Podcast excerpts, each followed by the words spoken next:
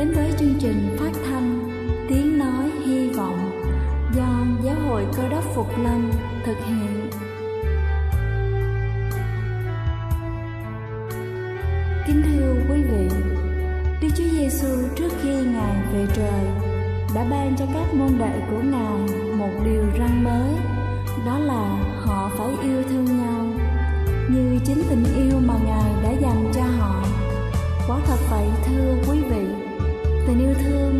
một món quà vô giá mà Chúa đã ban cho nhân loại và đó cũng là thông điệp mà chúng tôi muốn gửi đến toàn thể quý vị. Nếu quý vị muốn tìm hiểu thêm về chương trình, về niềm tin hoặc muốn nghiên cứu về lời Chúa, xin quý vị gửi thư về chương trình phát thanh Tiếng Nói Hy Vọng, địa chỉ 224 Phan Đăng Lưu, phường 3, quận Phú Nhuận, thành phố Hồ Chí Minh hoặc gửi email cho chúng tôi theo địa chỉ tiếng nói hy vọng amogmail.com. Ngoài ra, quý vị cũng có thể liên lạc với bất kỳ hội thánh cơ đốc Phục Lâm tại địa phương gần nhất. Xin chân thành cảm ơn và kính mời quý vị lắng nghe chương trình hôm nay.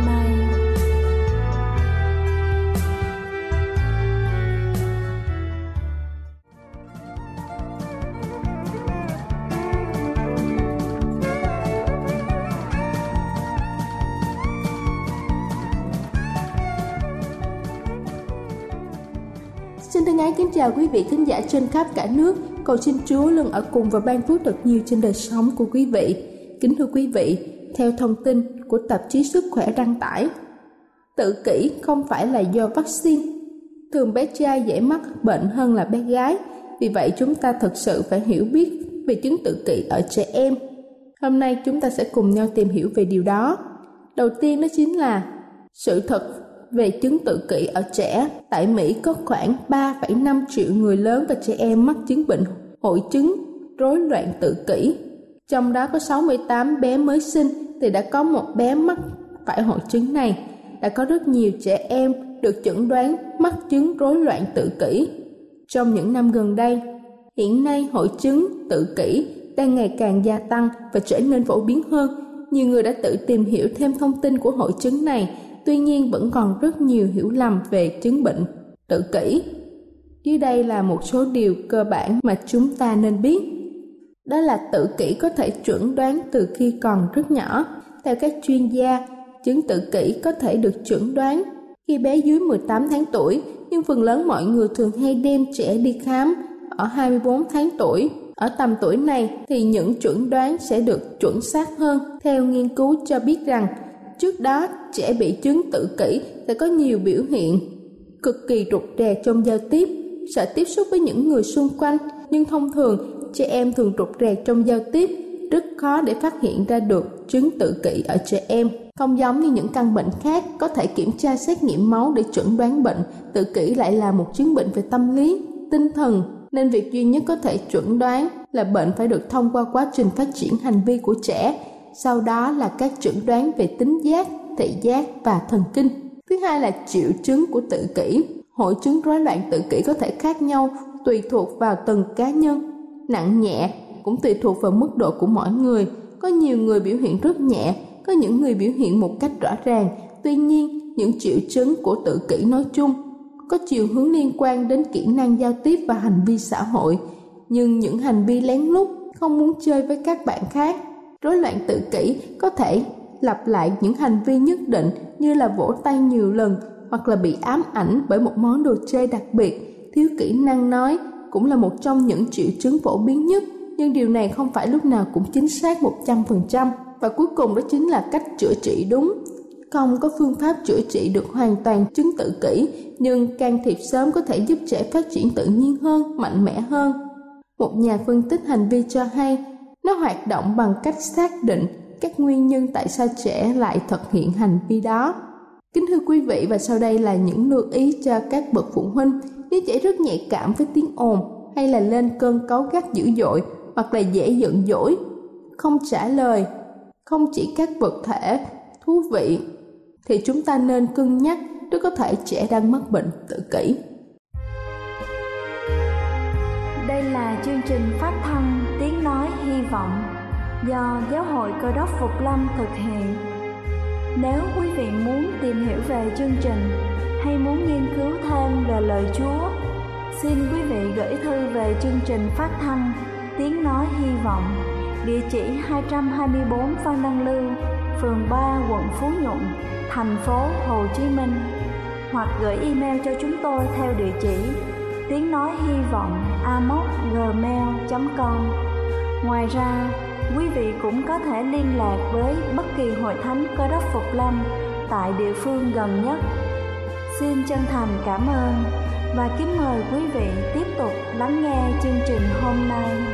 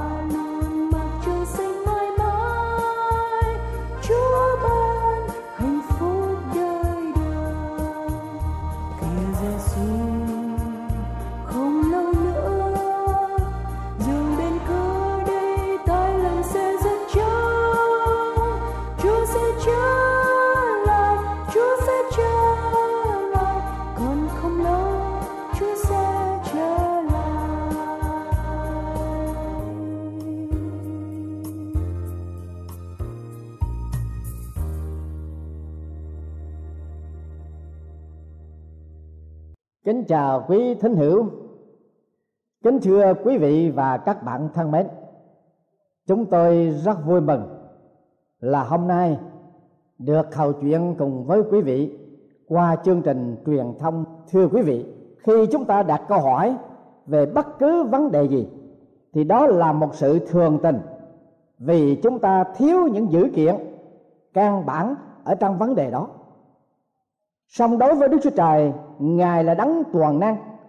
Không có điều gì kín dấu đối với ngài. Nhưng trong thánh kinh đã ghi chép quá nhiều những câu hỏi của đức chúa trời. Ngài hỏi các nhân vật ở trong thời kỳ cựu ước. Ngài cũng đã hỏi các nhân vật ở trong các thời kỳ của tăng ước. Đồng thời, ngài cũng hỏi chúng ta ngày hôm nay có cả hàng trăm câu hỏi mà đức chúa trời đã hỏi.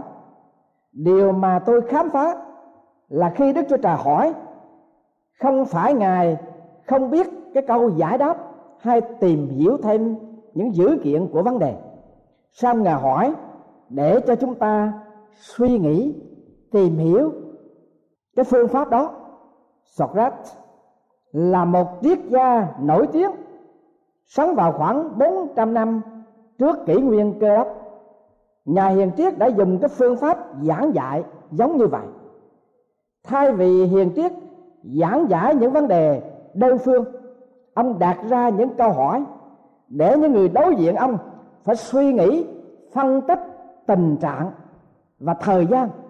Họ tự tìm lấy cái sự giải đáp cho chính họ và như vậy giúp họ hiểu thấu vấn đề và không có thể quên được. Khi đức chúa trời hỏi chúng ta chúng ta cần phải ngồi lại gần và chú tâm suy xét điều mà ngài hỏi chúng ta. Bởi vì chính đức chúa trời phán, bây giờ hãy đến, cho chúng ta biện luận cùng nhau.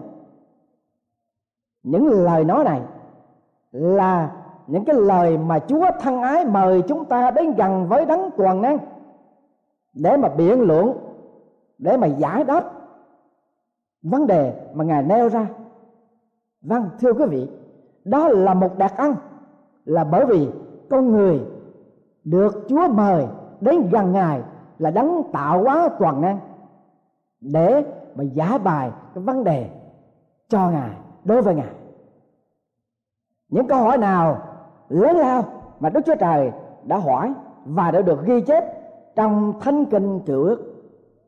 Thưa quý vị, trong sách Sáng Thế Ký đoạn 3 câu 9 khi Adam và Eva đã phạm tội cùng Chúa vì không vâng phục theo lời phán dạy của Ngài.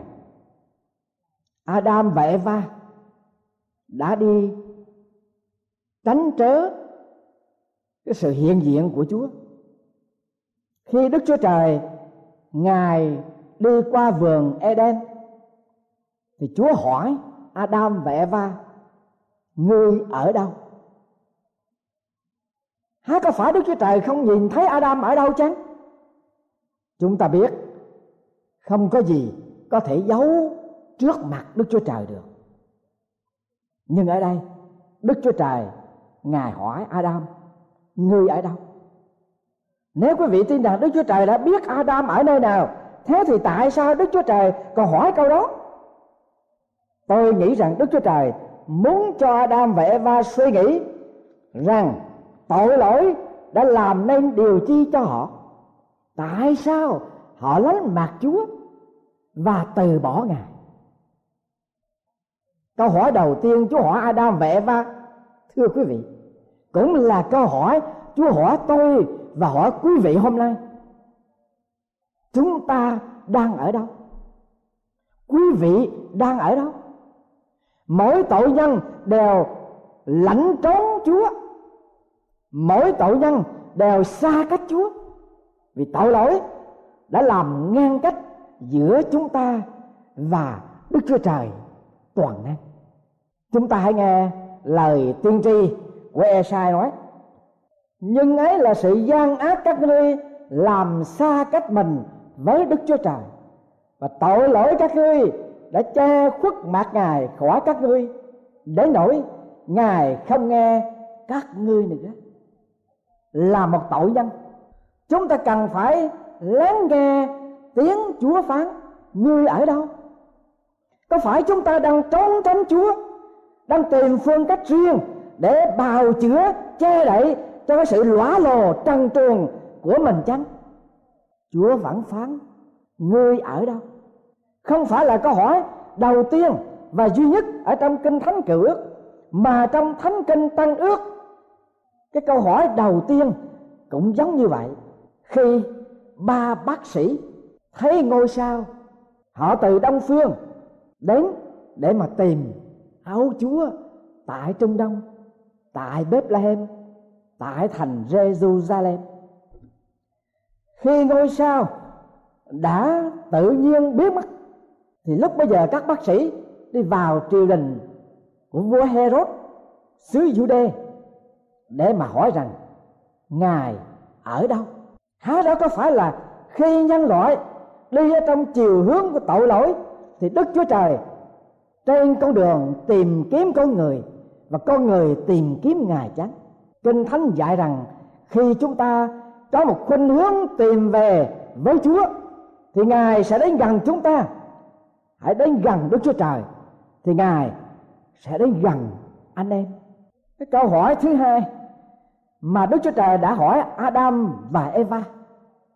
Ngài hỏi rằng, ai đã chỉ cho ngươi biết rằng mình lõa lồ vâng chúa biết ai là người đã làm cho adam và eva lõa lồ trần truồng, tội lỗi, dơ dớp trước mặt đức chúa trời. Đức chúa trời đã phân tích cái tình trạng hiện tại của adam và eva so sánh với cái niềm vui bất biến và sự bình an mà họ đã có được trước khi họ phạm tội, trước khi họ làm trái lời dạy bảo của Chúa, trước khi phạm tội. Adam và Eva không phải trang sức bởi quần áo giả tạm vì họ đã được Đức Chúa Trời trang bị cho họ bộ đồ hào quang, ánh sáng và sau khi Adam và Eva phạm tội, họ đã đánh mất cái sự vinh hiển thông công với Chúa và chỉ còn nhìn thấy mình lõa lồ trần trường ai đã bảo với họ là lõa lồ và trần trường chính Adam và Eva thấy mình trần trường và lõa lồ. Thưa quý vị, khi chúng ta phạm tội, ai chỉ cho chúng ta biết mình phạm tội há có phải là lương tâm của chúng ta bị cáo trách?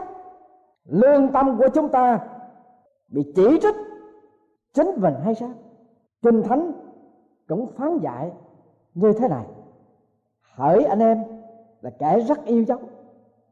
Ví bàn lòng mình không cáo trách, thì chúng ta có lòng rất dạng dĩ đã đến gần đức chúa trời. Vâng thánh đồ của chúa nói, nếu chúng ta không bị lương tâm cán rứt lương tâm cáo trách, thì là chúng ta hãy dạng dĩ mà đến gần đức chúa trời nhưng mà ngài đi tìm kiếm chúng ta là bởi vì cái lương tâm của chúng ta bị cáo trách, rồi chúng ta bị ngang cách đối với Đức Chúa Trời. Cái câu hỏi thứ ba mà Đức Chúa Trời đã hỏi Adam và Eva. Ngươi có làm điều chi vậy? Trước hết, Adam và Eva có lẽ nghĩ rằng họ chỉ bội phản Đức Chúa Trời một chút xíu thôi, đâu có đến nỗi nào. Xong cái tệ hại của tội lỗi là nó thường gây nên những cái hành động phản ứng dây chuyền với nhau từ cái chỗ một chút xíu phản bội với Chúa thưa quý vị nó sẽ đưa đến những cái hành động dây chuyền để có thể gây nên cái việc lớn chúng ta hãy suy nghĩ tội lỗi và sự bất hạnh ở trong thế gian ngày hôm nay đã xảy ra cho cá nhân, cho gia đình và cho xã hội. Hãy đến thăm phòng cấp cứu nơi bệnh viện. Hãy đến trộm cảnh sát mà lắng tai nghe những bản phúc trình tội trạng. Hãy đến nơi có tang lễ để thấy được quan tài của người quá cố. Hãy nhìn xem nghĩa địa. Vâng thưa quý vị những cái đó là gì? Những cái đó tức là cái tăng chứng hùng hồn. Nói cho chúng ta biết rằng hậu quả của cái sự không văn phục lời của đức chúa trời đem lại sự đau khổ, bệnh tật, chết chóc, lớn lao, thệ hại là giường này cho nên chúng ta hãy thận trọng. Đừng có bao giờ mà bỏ qua lẽ thật của chúa. Đừng có bao giờ mà lý luận với đức chúa trời rằng, một chút xíu đau đến nỗi nào. Một căn nhà sang trọng, mà chỉ một chút xíu lửa, làm cho căn nhà đó phải cháy, phải thiệt hại và hư hao. Một con người khỏe mạnh, chỉ một chút vi trùng thôi, đã làm cho con người đó kiệt quệ sức khỏe, đau ốm và chết chóc đức chúa trời phán hỏi mỗi người trong chúng ta, ngươi có làm điều chi vậy? Thưa quý vị, có tưởng tượng được bao nhiêu cái sự rắc rối lộn xộn, bất hạnh và đau khổ chồng chất ở trên nhân loại chỉ vì một hành động của sự bất văn phục, nhỏ nhan của Adam và Eva. Câu hỏi thứ tư, Đức Chúa Trời hỏi Adam và Eva người đi đâu? Người đi đâu? Không phải Adam là người duy nhất chạy trốn, được đề cập đến ở trong thánh kinh. Trong sáng thế ký đoạn 16 câu 6 chúng ta tìm thấy có nàng Aga người Egypto con đòi của Sarah đã chạy trốn khỏi nhà của Abraham Đức Chúa Trời, sai thiên sứ của ngài đến hỏi rằng, hỡi Aga nàng đi đâu? Đức Chúa Trời dường như ngài luôn luôn hỏi những kẻ chạy trốn của ngài. Đây là câu hỏi quan trọng. Có lẽ chúng ta ngạc nhiên, có bao nhiêu người chẳng biết gì, họ từ đâu đến và sẽ đi về đâu. Tôi xác định rằng con người không thể nào hạnh phúc được trừ phi họ hiểu biết ba cái yếu tố căn bản là từ đâu đến, đang làm gì và đang đi về đâu. Vâng thưa quý vị quý vị hãy để những giây phút rảnh rỗi nào đó. Quý vị hãy tự hỏi, từ đâu đến? Và hỏi tự hỏi con người đang làm gì? Và con người đi về đâu? Nếu chúng ta cảm nhận được thỏa đáp cho ba câu hỏi này, thì thưa quý vị, con người sẽ phước hạnh không biết bao nhiêu. Nếu quý vị là một người vô thần, không có mục đích cho cái đời sống, quý vị sẽ nghĩ rằng quý vị đến từ nơi không có chi và không đi đâu cả. Cho nên quý vị cố gắng chứng minh cho mọi người biết rằng không có vấn đề chi cả và mọi vật có sự liên hệ. Magama Gandhi có lần đã nói, tôi không thể hiểu được những người vô thần. Họ dùng tất cả thời giờ của họ để cố gắng thuyết phục người ta rằng đức chúa trời mà họ không tin tưởng nó tồn tại, không tồn tại tôi nghĩ rằng lý do họ làm như vậy là vì trong thâm tâm của tấm lòng của họ đó, họ biết rằng đức chúa trời sinh tồn, nhưng không thể nói ra được. Họ bắt buộc từ chối ngài bởi vì họ không muốn đối chất với ngài một ngày nào đó. Vâng thưa quý vị, con người từ đạo đến, con người đương làm gì và con người sẽ đi về đâu? Ba câu hỏi rất là đơn sơ nhưng ba câu hỏi rất là quan trọng vô cùng. Khi con người giải thích được, con người từ đâu đến là con người chấp nhận có được một nguồn gốc. Mà nguồn gốc đó không phải là đến từ tiếng hóa thuyết, không phải đến từ loài khỉ, không phải đến từ loài vật hay là có vật gì nhỏ nhan nào đó. Mà con người phải cảm nhận biết rằng con người đến từ đức chúa trời là đấng tạo hóa. Và đồng thời con người phải biết mình đang làm gì. Đành đàn chúng ta đi làm. Đành đàn chúng ta có kế sinh nha khác nhau ở trong cuộc sống của mọi người. Nhưng thưa quý vị, chúng ta đang làm gì? Đây là câu hỏi mà đức chúa trời hỏi chúng ta. Ngài biết chúng ta rõ ràng như con kiến đang bò trên hòn đá đang trong đêm tối đen nhưng ngài hỏi để chúng ta có thể nhận định rằng chúng ta đang làm gì, đang lãnh trốn chúa, đang ẩn giấu cuộc đời của chúng ta khỏi mặt chúa, đang chạy trốn khỏi đức chúa trời chăng? Nếu chúng ta chạy trốn khỏi đức chúa trời, thưa quý vị, là con người lỗ lã, là con người bất hạnh, vô cùng. Ông bà chúng ta thường nói, chạy trời không khỏi nắng chạy đâu? Tránh nơi nào cho khỏi đức chúa trời. Vua david đã có một kinh nghiệm từng trải chạy trốn đức chúa trời. Vua david đã nói như thế nào? Tôi sẽ đi đâu xa thần chúa? Tôi sẽ trốn đâu khỏi mặt chúa? Nếu tôi lên trời, chúa ở tại đó. Ví bằng tôi nằm dưới âm phủ kìa chúa cũng có ở đó.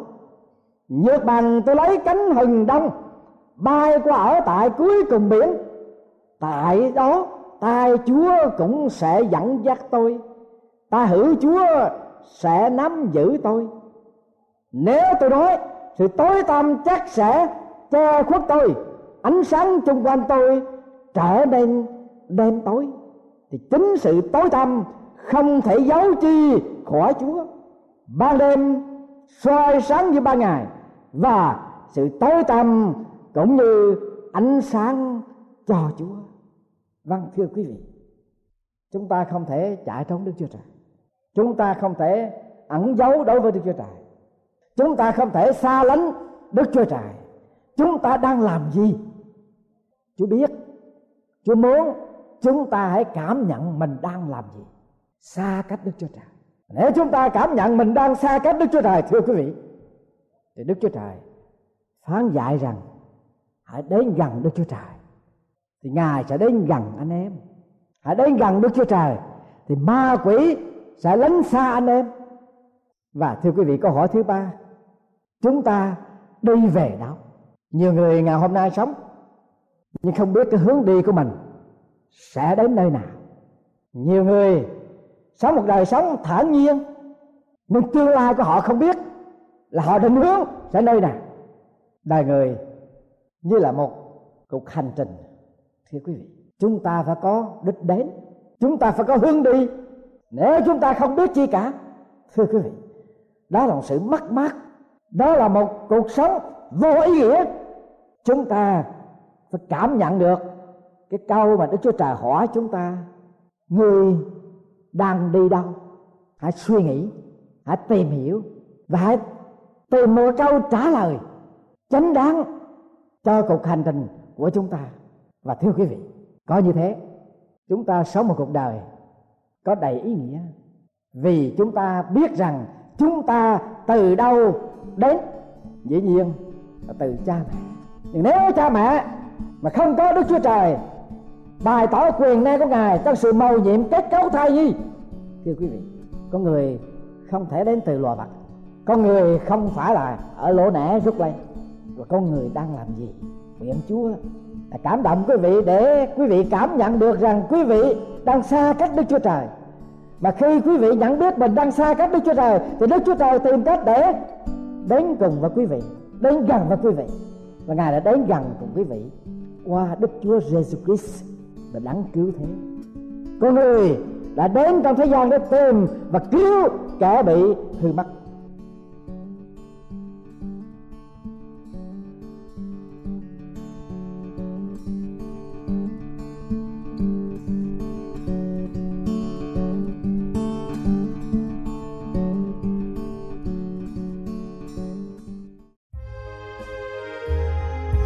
Đây là chương trình phát thanh Tiếng Nói Hy Vọng do Giáo hội Cơ đốc Phục Lâm thực hiện.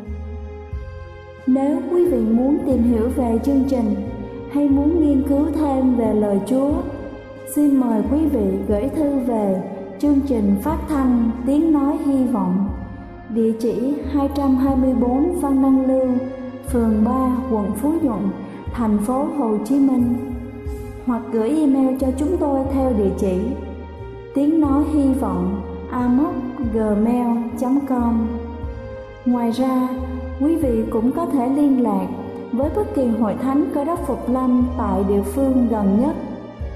Xin chân thành cảm ơn và hẹn gặp lại quý vị trong chương trình lần sau.